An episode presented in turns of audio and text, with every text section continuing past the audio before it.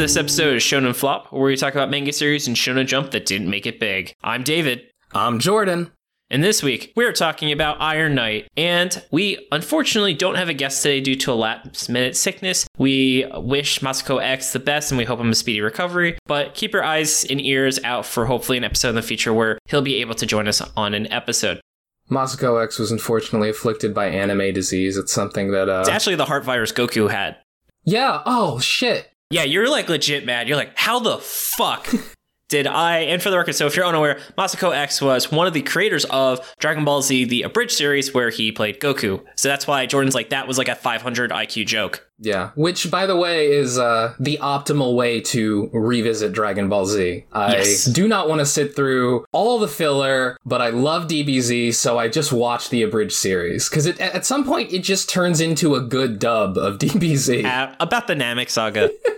the Raditz saga and Vegeta saga, they're still trying to figure it out. But yeah, when it gets to Namek, they have it pretty good. And then the Cell saga, the way they did that was just really well done. it's insane. Yeah. There's actually um, an instance where they were going to do the Kai dub for, you know, when Hercule makes like a movie about the Cell Saga? Yeah. They actually had the people from Team Four Star play it, and then it was like the people who own the Japanese rights got mad and they had to recycle the audio. what the fuck? Did they get offended? They consider it like the parody to be like in, an insult to the brand. Fuck off. That parody is like. It's like the revival of DBZ for me, you know? Like, Uh, it's a shame we'll never get Dragon Ball Z or Dragon Ball Super abridged. Well, But I digress. And before we start diving into episode proper, really big shout out to Marty, who used his patron power as a Chainsaw Man, our level 4 patron, to help us pick this series. So, Marty, we really appreciate you working with us. This series was definitely a lot of fun to read, and we're very sorry we couldn't have a guest on this episode, but know that we will still be giving it all. And if you, listener, ever want to help explicitly help us pick a series, just take a look at our patron, patreon.com slash flop, where you too can pick out a series if you choose to be a Chainsaw Man patron. Yeah, thank you so much, Marty, by the way. I wanted to say thank you too. So, yeah. Now that we've talked enough details about Patreon, why don't we get into the manga details? So, this series was created by Yagi Tomohiro, who was also known for creating Red Sprite, where Ooh, Red Sprite! yeah, baby. Ooh, our favorite kami manga. Manga, I'm sorry, we got called out for pronouncing it poorly. I forgot I'd started saying that word right. But yeah, Jordan, I can't think. Can you think of other series where it was like a one person who created it and had two failures like this? I know Phantom Seer and Tokyo Shinobi Squad shared an artist, but can you think of an instance of a one person creative team? Like we did two series by the creator Hero Academia, but he eventually got it in the end. Yeah, I can't really think of uh, anyone off the top of my head. That might just be a lack of knowledge. Uh, like, who else have we covered whose, like, further works we've done? Yeah, That's what I've been trying to think about is how many people we've done two series by. Problem is, like, if you're not going to hear about somebody doing that unless they get famous, because nobody will talk about it, you know? Exactly. You know what? Having read the first failed series by um, by the My Hero Academia guy, and Mhm. having read this guy's failed series, I think this guy's failed series are better than that guy's failed series. I wouldn't disagree. But listeners, you can check out our thoughts more on our episodes of Ozu, That's Omega Donkey Zoo, by the way. Omega Donkey, Doki Doopy, Mega Poopy. Donkey, Omega Donkey Zoo. Yeah. Yes, yes. And Barrage, aka Bulge. Bulge. Bulge of the Warring Planets, yes. Yeah, and we had some absolutely fantastic guests on those episodes too. They were a lot of fun, yeah. Yeah, it was Dan Harrison, and who was on Ozu? Ah, Midnight Cross. Absolutely terrific. Our first Australian guest. Yeah, one of the sweetest people we've ever had on the show, Yeah. which is saying a lot considering we disagreed with her in that episode. Oh, yeah. And then just to finally wrap up the details, so this ran from December 2nd, 2013 to March 31st, 2014. So wow, this series is actually 17 years old, which is kind of nuts. Whoa. Or sorry, the No, series not is 17. is- sorry, the series is 7 years, which is not that nuts. yeah. so we'll we'll just strike that part out. Um, yeah, and it's based on a one shot where Jordan said he really wants to go into the details of Yeah. it later on. And this was 17 chapters over three volumes. One of those chapters was kind of like this weird epilogue thing that was kind of strange, and we'll definitely dive into that as well. It does a similar thing that Red Sprite does, actually. Very big if true. Shockingly.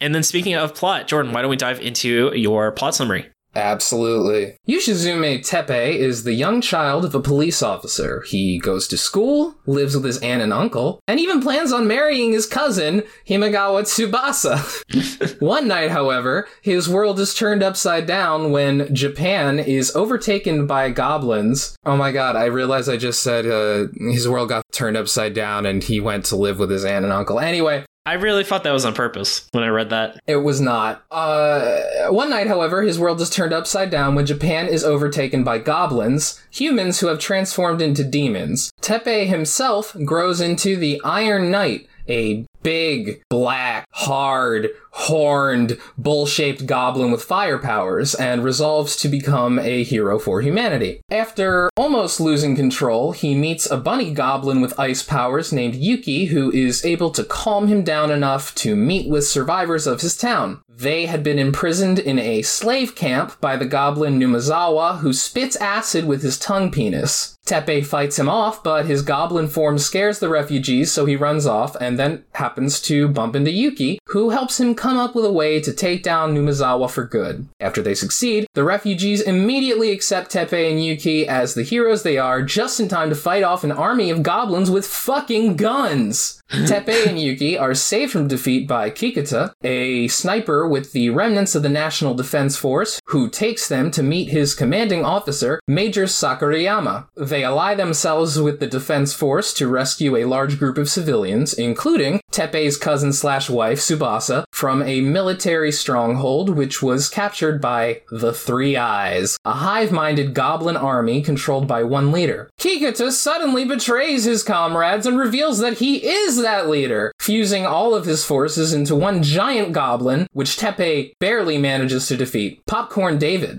Oh, thank you. I was like, oh, when is he going to call on me? One year passes, and the refugees populate a nearby city with Teppei as their guardian. But Tsubasa is traumatized and mute. The defense force tells Teppei that they must defeat their actual arch nemesis, Amachi Zenjiro. Zenjiro transforms into a giant immortal bull demon determined to wipe out humanity, so Teppei pretends to go berserk and scares everyone away while they fight. Yukio reveals she was an assassin created out of Tsubasa's soul, sent to kill Teppei, but instead helps Teppei sacrifice himself to trap Zenjiro underground forever. Don't worry though, there's an epilogue far in the future where people live in harmony with furries, and it's implied that Yuki helped Tsubasa and Teppei live together for a brief time after the series. Also, there's a new kid called Teppei who wants to be a hero.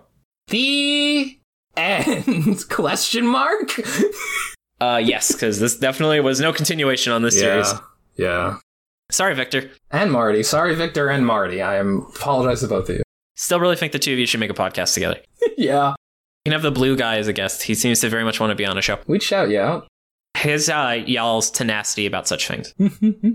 Why don't I? Speaking of tenacity, I'll start with the main character, Ushizume Teppei. He is a sleepy boy. His dad's a detective who never shows up. Dad's dad does not show up. I uh, like. No. I really thought it was. In fact, I think the author was planning on doing that. We'll get into it with another character, but no, it doesn't happen. He just doesn't show up. Nope. They just completely drop him. This guy just loves dropping family members and not having them matter. Holy shit, you're right. Like this is the second series we've read for him where he sets up the main character's father and then he just never shows up. Holy shit. Yep. I see. I learned my lesson from Red Sprite. That's why I didn't think the father would show up. I see, yeah. He gets like this iron bull form and he fights goblins slash demons depending on your translation. And ultimately, he kind of gives his life, but it's not really clear to save the day at the end. But yeah, and he's super mature for an 11 year old, which was weird. But yeah, It's kind of interesting. Like uh, the way it ends is that Teppei fights uh, Zenjiro to like a, a standstill before like kind of turning his body into a giant iron mountain that um, traps Zenjiro underground, uh, presumably for eternity. But you know, I mean, look, that's never how it works, right? yeah, I mean, that's how it works as far as we know because the series ended. But you know, exactly. if you trap an immortal being for a thousand years, he's going to come out after a thousand years, is my point. Yeah. These characters have discovered the calendar. yeah, Teppei is, uh, he's obsessed with being a hero. Unfortunately, I-, I can't think of too much more about him. The Iron Knight is pretty cool, though. It is like a big bull form. Hey, David, uh, how long did it take you to realize that the Iron Knight was giant, by the way? It's giant. When he turns into the Iron Knight, he grows like significantly taller than a normal person. I thought he was like six feet tall when he's in that form. I know, I was surprised too, but there are a bunch of there are like a few panels uh, that show up later in the series where he's just next to normal people and he towers over them, and it is not stated at all in the first few chapters because when he turns into a goblin, all the other goblins around him are even taller than him. Yeah. I mean, let's be honest. What manga does a good job with scale anyway? Even One Piece fucks it up constantly. Yeah, but I mean, if you're gonna have a giant bull demon, you should let me know that it's giant somehow. Yeah. That's absolutely insane. Yeah. It surprised me. I'm glad it surprised you too. I like how his like weapon becomes a like a gun, and he kind of has like a like a flintlock where you can shoot it once, and it's it was weird. It's like oh you've got this heat, and I'm like I don't think lighting gunpowder at a hotter temperature makes the bullet shoot faster. Yeah, you think about it too much, doesn't make too much sense, but I mean, you know, it's a series about a giant goblin bull demon, so I was just like, he's got a gun and he can just activate the bullets using his powers, whatever. That's a cool way to make a gun. I cast gun. Yeah, the gun spell. He's got a gun blade. Oh god, your favorite. Oh, my favorite. Remember the gun gun? gun, gun. Is that the gun that shoots guns? Yeah, it is. And then we had the gun, the gun, gun, gun, gun, gun, or whatever that shoots guns, that shoots guns, blah, blah, blah. You get it. You get I, it. I'm picking up what you're putting down, which are guns. Which Yeah. is why a gun that shoots guns is not a good idea, because then you arm your opponents when you shoot at them. That's a good point. You you basically have to pistol whip them with the gun. It's a gun. Yeah, it's like what if it's like one and you make the bullet curve and it's just a gun. The gun shoots out and it curves. Yeah, exactly. Oh, like I- I'm really good at uh, shooting guns, but like not shooting guns. Anyway, Himagawa Tsubasa. Yeah, tell us about her. She's his cousin. Like this, this it never tells us that she isn't his cousin. Right? He only calls auntie and uncle. We went into it in the chibi, but like, you gotta give us something else. I mean, it's poss- it's totally possible that he just calls a family friend aunt and uncle, but you gotta tell us that it's a family friend, cause The aunt could have been like, when Uncle's name's friend said that we'd be watching, asked if we could watch you. You know, we didn't think it turned out to be like two years or something like that and make it very clear. Yeah, just clarify the uh, the relationship between them and his father, or even just have them being like, "Oh, it's nice how he calls us aunt and uncle," you know. Just do that, fine. But he doesn't.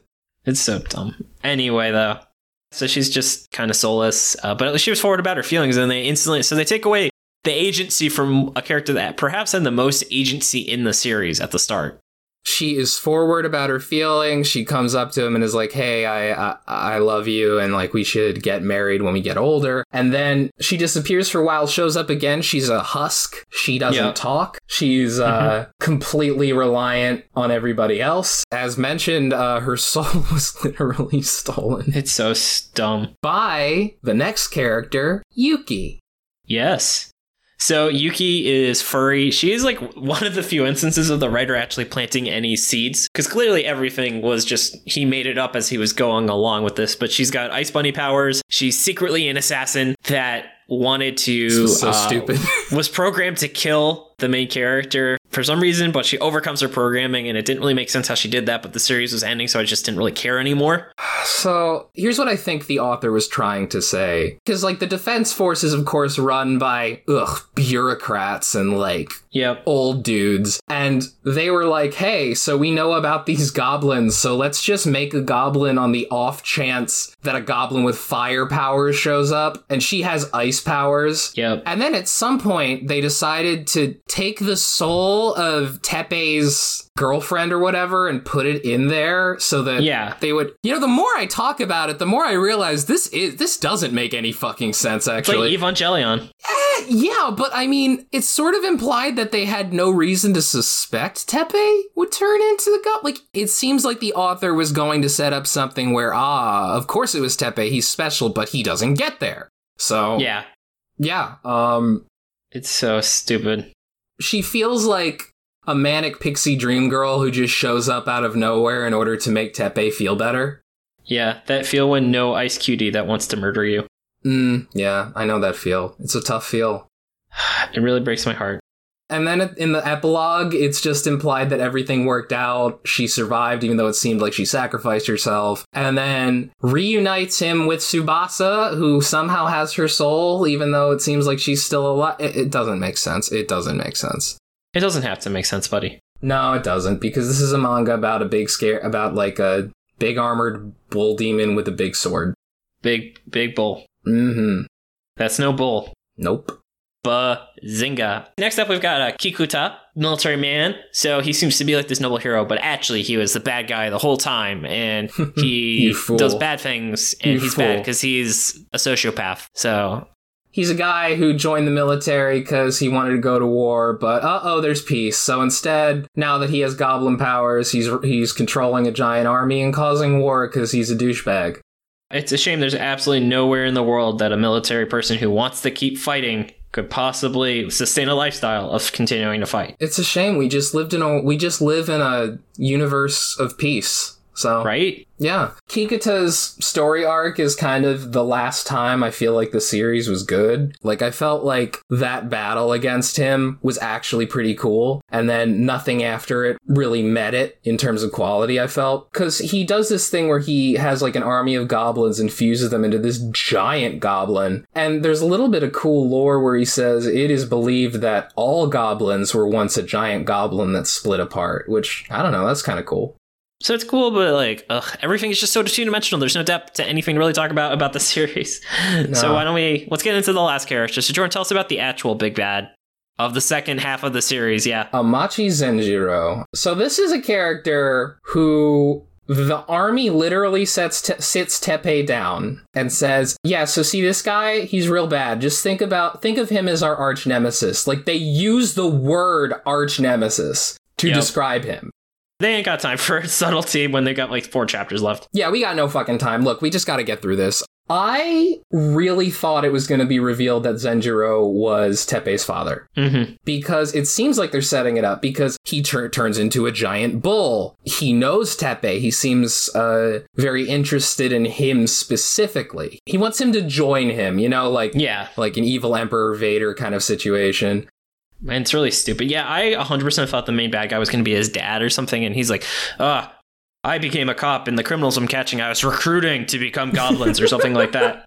Which actually sounds like a decent enough idea that I just came up with on the spot. Yeah, it's a decent idea and seems to uh, to uh, align with the author's politics as mentioned as seen in Red Sprite.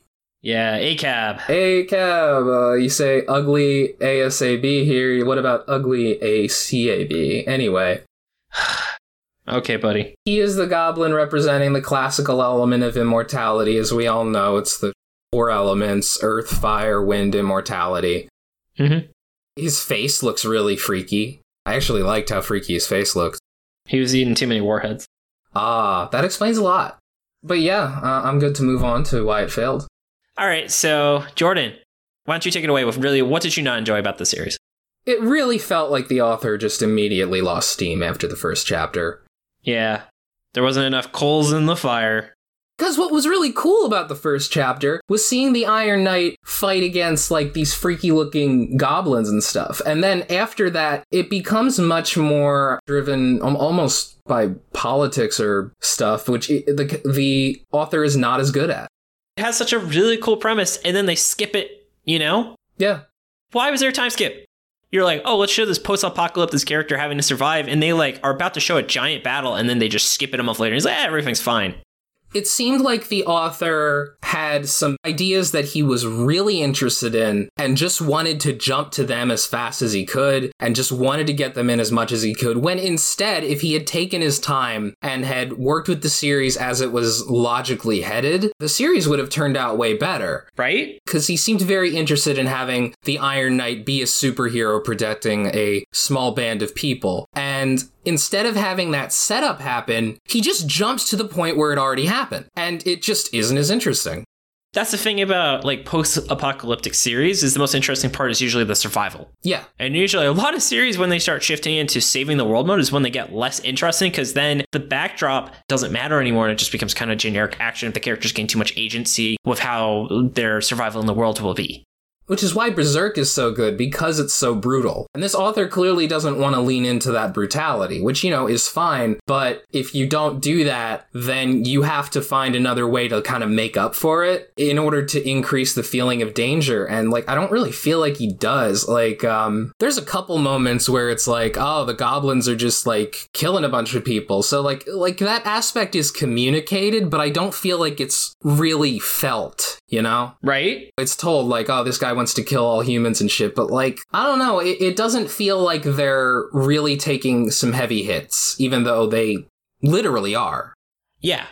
It's shifting though, because I feel like I really want to save some of that discussion for where it could have gone, because that really is the meat and potatoes of it. Yeah. Just the art is rough. You can tell where he uses time, but when the artist wasn't trying in certain areas or either due to lack of time or laziness, it can be rough. The backgrounds, lots of whites. Having a main character with white hair, generally, I just view that as a sign of laziness because it just makes all the art seem very bland because he's always gonna he's always gonna like look as part of the background because Yeah. if you're not trying extensive backgrounds, your character's hair is just not going to be very interesting.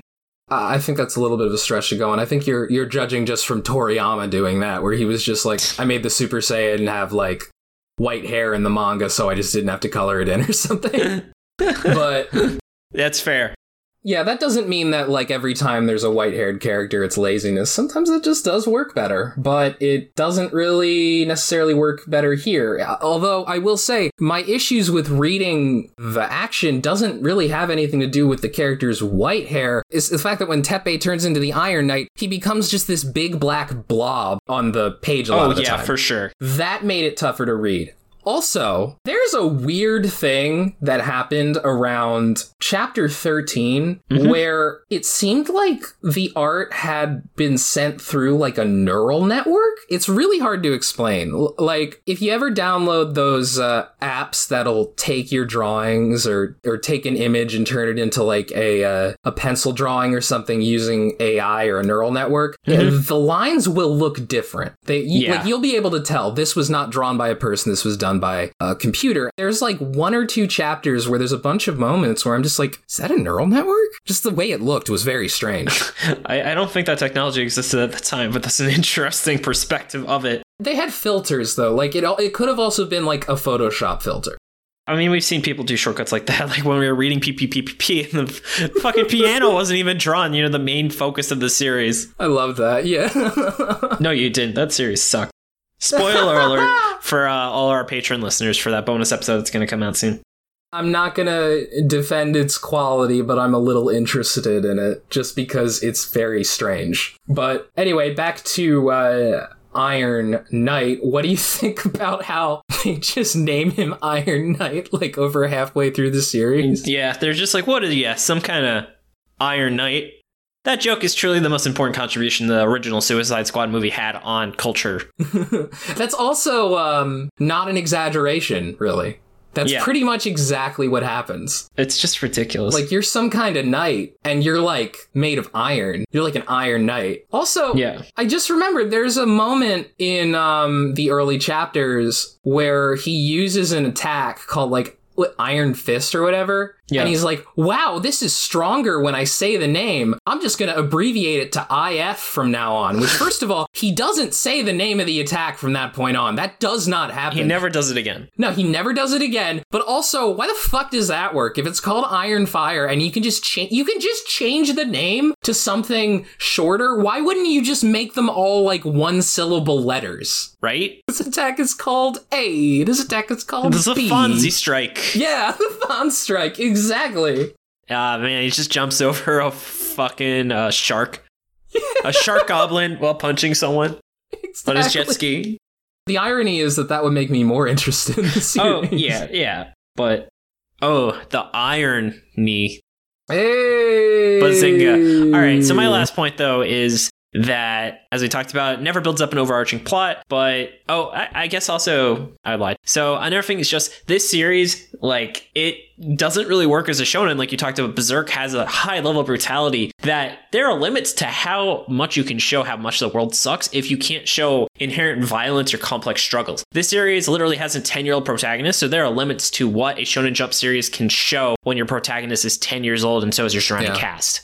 I'm basically convinced that after he wrote the one shot, he read a lot of Berserk because it just really feels like he took what he had done and was like, let's make it more Berserk. Like all of a sudden, Teppei has a massive sword, which, you know, he uses more like uh, a big iron slab, which I'm pretty sure Guts also uses that way. He is a black iron knight. Guts is the black swordsman. He's got like this uh, much smaller, cute, pixie like sidekick, as David predicted, much like Berserk. I even saw something in the series. He has a gun. He has a yeah, he has a gun, just like just like Berserk. It's a it's a similar kind of cannon that Guts has in his arm, but he just cannot pull it off. And I think it really hamstrung him. Oh my god! I just also realized, you know what else happens in Iron Knight? What? Teppei's love interest experiences a severe trauma that leaves her emotionless and mute. yep. So yeah, this guy maybe read a little too much Berserk. Yeah. Or maybe he didn't read enough because he didn't realize what makes Berserk good. Either not enough or too much. He he got it right in the middle. You never want to go in the middle. You always want to go full Berserk or not Berserk. 100% or not at all. Speaking of the fact that he's 10, it's so fucking weird. Why did they make him so young? You have a romantic subplot, you talk about morality, but he's a 10 year old. Like, that was also in Red Sprite. Remember when the print, like the queen, Beatrix, where you assume she's like just looks 10, but no, this is like a 10 year old willing to sacrifice herself for the good of the nation. Yeah. Like, what does it fucking mean to have a romance when you're 10 years old? Would it blow your mind if I told you that the uh, in the one shot they're in high school? No, that makes so much more sense for this guy to have been like 16, 17. Yeah. In the one shot, he's just like a 16 year old who hasn't hit a growth spurt or something. Do you uh, want to go into what it did well? Yeah, let's go into what it did well. So, man, while the author picks and chooses how he uses time, when he actually tries, you can see some fantastic art. There are some great splash pages in the first chapter. Overall, the designs are also pretty interesting and quite gruesome, which is one of the few ways you really see the brutality in the series, because otherwise, stuff like the violence, the politics are kind of shortcut. But yeah, and then just the characters do feel kind of real, like at least in the first chapter, like how they're drinking coffee. You see them actually putting their shoes on when they're leaving something. Definitely added nice little touches that made the world feel a little bit more lived in than a lot of series otherwise, where they would have just skipped details like that. This is a guy who clearly has weaknesses, but he also has strengths. I feel like he just hasn't really found the proper way to use his talents yet. Because, yeah, when it's working, it is working. This series has moments where it's cool. Yeah. Like the second half of the first chapter, when everything goes to shit and he's just in this hell world fighting this giant creepy Tengu dude. Yeah, that part ruled. Oh, I just wish fucking they just made just expanded from that first chapter. Right? Oh my god. Like the best parts are where it's Teppei fighting against this big, gross, fucked up demon or whatever, you know? Right? Because I really feel like the author really needs to lean into that, and I'm not sure he's aware that that's where he's the best. But he didn't lean into it in his next series. So No. he clearly doesn't know what would have made his work more interesting. He might need a writer. Yeah, yeah.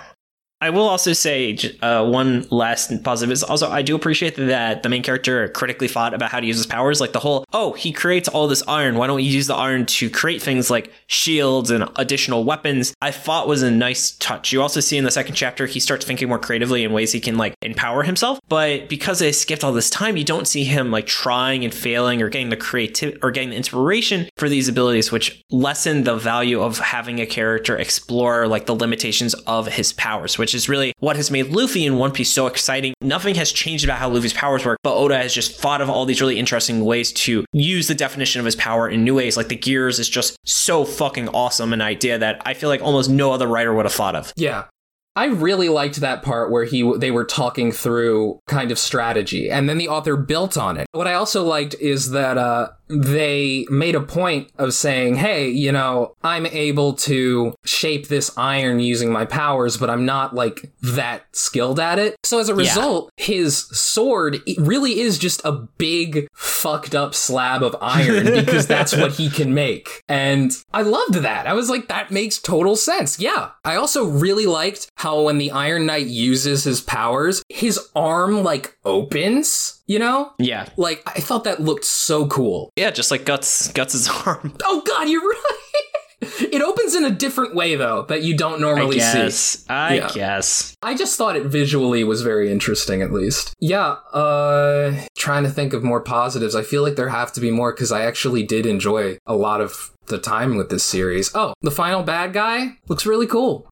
Yeah, the designs are cool. Like I said, when he really wants to draw, the monsters had interesting designs. They really had this nice taste of like horror that really pushed, I would probably assume, at the limits, or at the time, probably what you could do in the mid 2000s for. Wait, I, I keep 2010s. forgetting what deck. Sorry, I keep fucking keeping this is like from 2007. So I guess actually, yeah, it was just really cool designs. Uh, maybe not like pushing the boundaries of how graphically intense you could be like Chainsaw Man, but it was still very nice that working within the limitations of the genre and audience to show like these tentacle eyeball monsters and you know demonic people.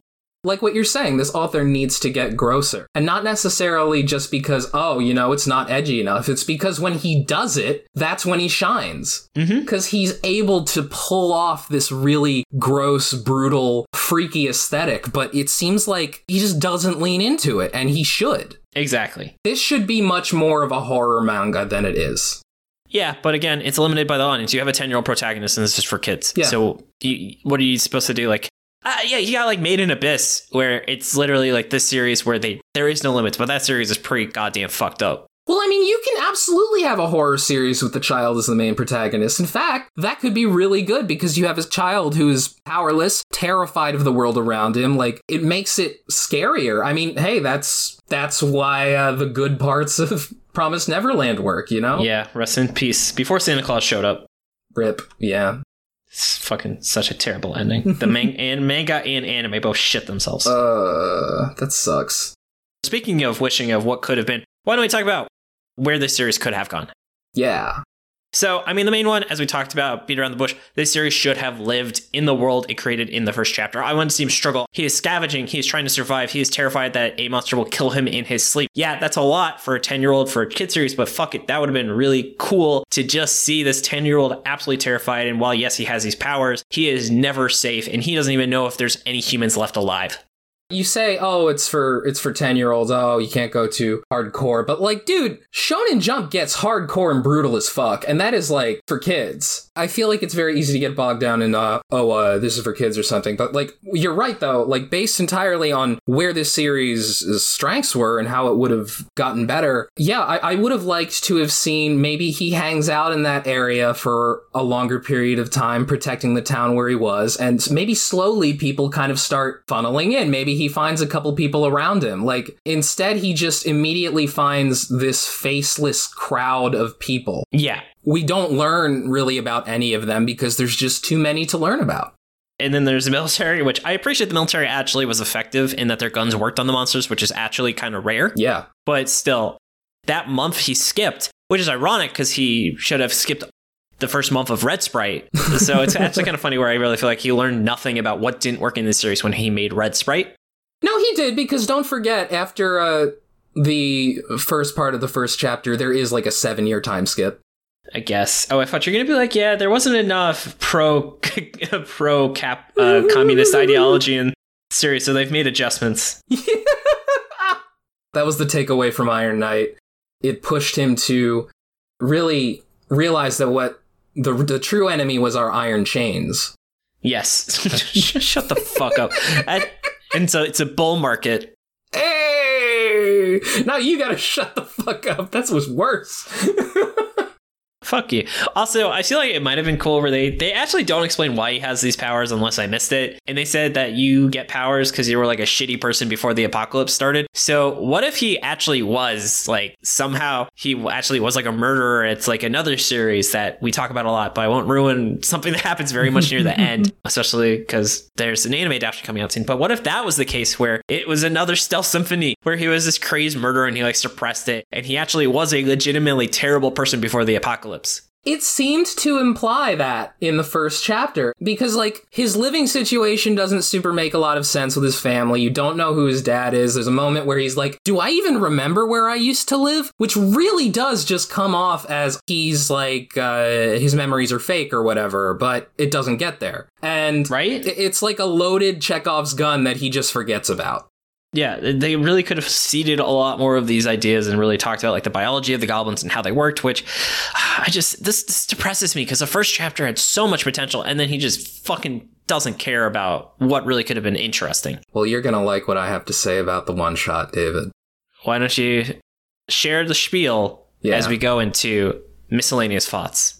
Here's the thing: in the one shot, uh, so the, the the idea, and they touch upon it in Iron Knight. It's like they say that the goblins were the real were the real original humans who just forgot who they were, and in this, there's a virus that is turning people into these goblins. Teppei has always had like really hard skin, so he winds up just like protecting his friends. They're in high school. Tsubasa is there. She's also in high school. And what happens is that when he finally transforms into a bull, he has to protect the people at his school. And he also goes crazy and acts like a fucking bull. So that's one thing. There's a justification for why he looks like a fucking bull. He doesn't have a sword, so the berserk influence is not there yet. He actually has dreams when he's with Tsubasa where he imagines like a cute version of himself eating a bunny rabbit and it turns out that the rabbit is Tsubasa who he hurts. So it's like all of a sudden you have a way more interesting protagonist, a way more interesting relationship, a way more there's just a lot more depth there to begin with.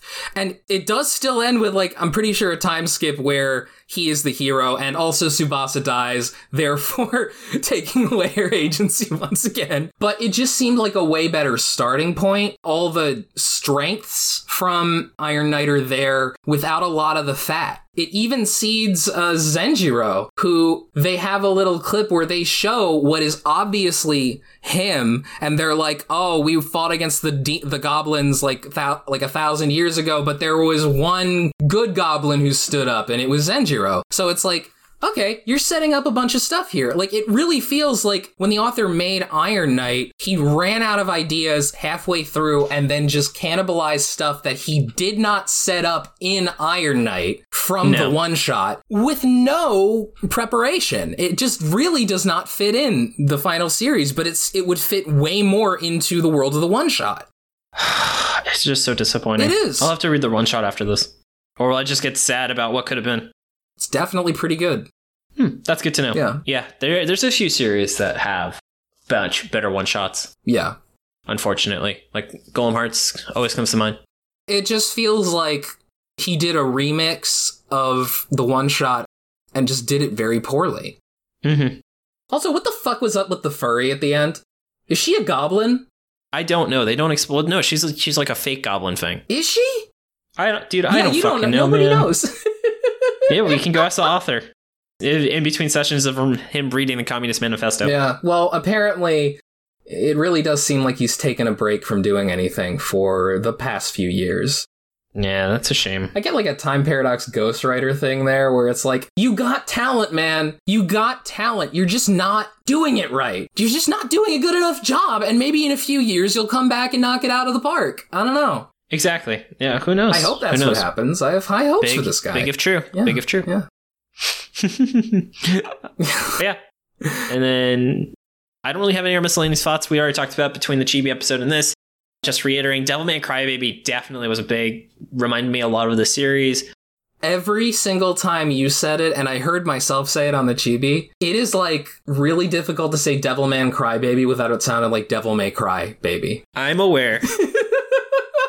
oh, that was still one of the hardest pieces of audio where we, we made like a bunch of like featuring this this uh, cover art would have like featuring Masako X from Team Four Star. we, we're like, wow, that's really great, but we had to cut it. But it's fine. People get sick. Yeah, whatever. It, it happens. I hope that Trunks shows up with the grape flavored heart disease medicine. You really are just still mad that I caught thought of that joke. I'm not mad. I'm happy that you did. It's so rare for David to have I'm a good happy, joke. David. I'm happy. I'm definitely extremely happy. I'm like super proud of you. Thanks, bud. I was really proud of myself. I'm going to tell my mom about that joke, and she won't get it. Yeah. You're talented, you piece of shit. Thanks, bud. You are also. All right, so ready? Final verdict Yeah. time.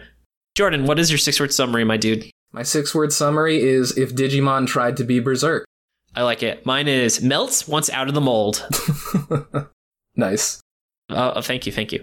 They also never explain where the like the molds for everything came from. They just had them. They don't. They really just don't explain a lot of things in this. God, what a silly show. So I also want to read some Fans Expert summaries. This has been a lot of fun. As always, feel free to post them in the Discord. We had two this week. One from Tucker, Devil Man, but with no, just Devil Man.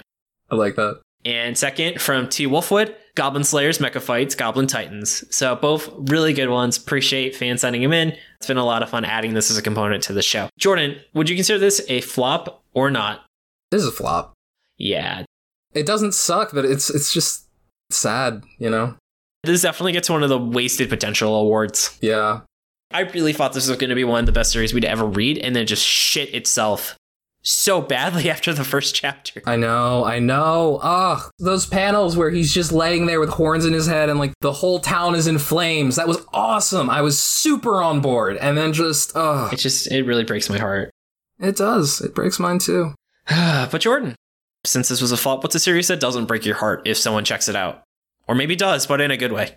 Shin Megami Tensei is a great series that this uh this series probably seems seems to take a lot of inspiration from. It has a very similar setup. You are just uh, like well, most of them are like this. I'm going to talk specifically about SMT3 Nocturne for the PS2, featuring Dante from the Devil May Cry series. Yeah, no, it has a similar setup. You start out, you're just a kid in Tokyo. The world goes to shit. You find out that you're a demon, and you got to find a bunch of demons to join your team.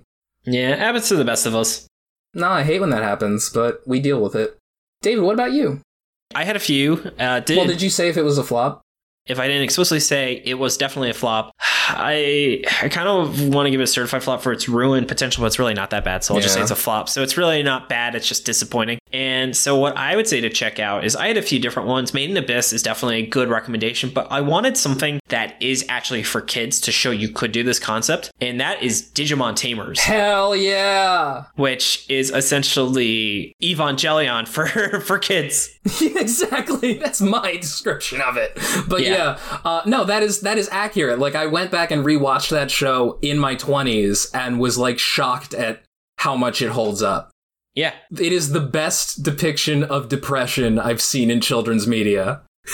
Coping mechanism of talking to herself all the time. I was like, whoa, this is real fucked up. Whoa, yeah. and then Jordan, is this the worst series we've ever read? No, it definitely isn't. No, it's it's like a six out of ten series. It's like not bad. It's just I really was expecting like an eight or a nine based on the first chapter. We're just sad that it's not the best series that we read. Jordan, if this had lived up to the quality of the first chapter, where do you think you would have placed it? Uh, possibly, if not the best, then like up there with Moriking. Yeah, I think the fact that the art shortcuts itself might have still, and the fact that the writer doesn't really do any prep work, I think the series really would have probably ended up being like a solid seven. Yeah. So I think it would have been a little bit worse than Morking, but definitely wouldn't have been a flop. I mean, it's the plot and the story and shit that really drags it down. That month time skip. Fuck you up, man. Yeah, it fucks me up every time. You ready to go to shoutouts? Yep. First off, props to Jordan for making the opening and ending theme, being a great co host, and helping with the editing. Props to Shannon for the awesome cover art. You can find her online at Illuminati, and Nigel for being our generous art benefactor. Nigel, if you're listening, we sent you some really awesome merch if you were wondering where that came from. So, from the bottom of my heart, I really appreciate it. It's such a unique and cool element of our show to have art like this. I also want to give thanks to Tucker for assistance with pronunciation, translation, and other miscellaneous research. Thanks to Nicole, Miriam, and Audie for helping with social media. Thank you so much to David for editing this episode. Oh, thanks, bud. You're welcome. I'm glad this one. Uh, I've got a trip on Thursday, so hopefully I'm going to crank it in just because this one should be a little bit easier than usual. Vacation boy. Woo! Too many trips. I'm dying. I should stop traveling so much, but that's okay. Um, too many trips. Too many trips. Also, if you haven't, as we talked about, be sure to join the Shonen Flop Discord. Come hang out with us and talk about anime, games, or whatever else is on your mind. We have a book club and do regular movie nights. We recently saw Black Dynamite where we had like 12 people come. That was a ton of fun. And the book club, absolute blast. Uh, we are reading, I think by the time this episode comes out, unfortunately, we've already done it, but we are probably going to have something really fun for November as Luke always does things. He made like a mini game show for the last one. He does little presentations um, and even gives out copies of the books, which is really fun. So this month we're going to be reading a KC Green, who actually we asked if he wanted to show up, and he said, "I don't do social things anymore. No offense." Yeah, we appreciate him actually getting back to us, which was nice. I hope you feel better, Casey. You're really talented. Yeah, you're great, Casey. This is fine. He's the this is fine guy. And if you've been enjoying the podcast and want to help us keep going, consider subscribing to our Patreon. We have a ton of awesome perks ranging from exclusive mini episodes. We recently just did a first chapter impressions on PPPPPPPP which we made lots of jokes about the title, so you'll have to listen to that. Oh, we yeah. have a bonus episode about Bleach coming out. We did a chibi scoring episode. So definitely we are creating a lot of really awesome content. And you can even help us pick what series, like we talked about with Marty today, being an awesome Chainsaw Man level patron. Woo, that was a smooth transition. And you can find our Patreon at patreon.com slash shonenflop. And I also ask if you are considering being a patron and there's something making you hesitant about it, feel free to reach out to me on Discord, Twitter, or Gmail. Our Gmail is shonenflopcast at gmail.com. Always in the Discord or Twitter is at shonenflopcast. And just tell me if there's something, if it's pricing, if it's what we're offering, because we always want to make you feel like the Patreon is really worth your money because you are doing the ultimate helping to donate to the show to keep it running. Yeah, absolutely. Any bit of help helps us. And if you're not ready for a regular financial commitment, consider just buying some merch. You can find the cover art for this episode online. Jordan did an awesome job working with Shannon to get it picked out. And you can get stuff like the Gomez Moon shirt, the Mashle Punching Harry Potter shirt, which are two of my favorites. And of course, a portion of the proceeds goes to the original artist as well. And then finally, if you can't help us out financially, we really appreciate it if you can like and share our show. Even if you just tell one friend about it or post it on Twitter, it means a ton, along with doing that or writing us a review on iTunes so we can help get more eyes on the show, where more listeners always means that we have more opportunities to expand our show and create more content. Yeah. Um, and then on that note, though, you can find us on our website, shonenflop.com. We're also on Spotify, iTunes, Patreon, or wherever else you get your podcast. Yeah. I don't have much to add, unfortunately. Yeah, that's fine. that's because we have a section missing. but finally, though, I want to give some shout outs to some friends of the show. First, Talking Anime, best worst anime podcast. Talking Anime is planning a special 50th episode on a very controversial series that I don't want to talk about in this podcast, but you can listen to them. Uh, Jordan is seeing in the show notes what that show is. And um, unfortunately, they don't have like a dedicated website, so just look oh Talking my Anime. god, I just saw what it is. Yeah, so that's why I don't. Want, I don't want to say the name of it because that might get us in trouble. Yeah, let's not talk about that on this show, yeah. Power to them for covering that series. I also want to give a shout out to Simpin for Senpai. If you want to listen to two friends talk anime and why they love the medium, then check out Simpin for Senpai podcast, and you can find them at anchor.fm slash simpinxsenpai. And then finally, I am going to run some promos for some really terrific shows here. Hello, this is Lafayette. And I'm Carlos. From Nerds Talking the Podcast. That's right. Where we talk about everything from UFOs, Yep. comic books, like movies, Uh-huh. streaming services, Yeah. conspiracy theories, ghosts, video games, Yeah. and more. All on Nerds Talking the Podcast. You can find us every Friday with new episodes on all digital platforms where you find your favorite podcast, Nerds Talking, the podcast. Now back to the show.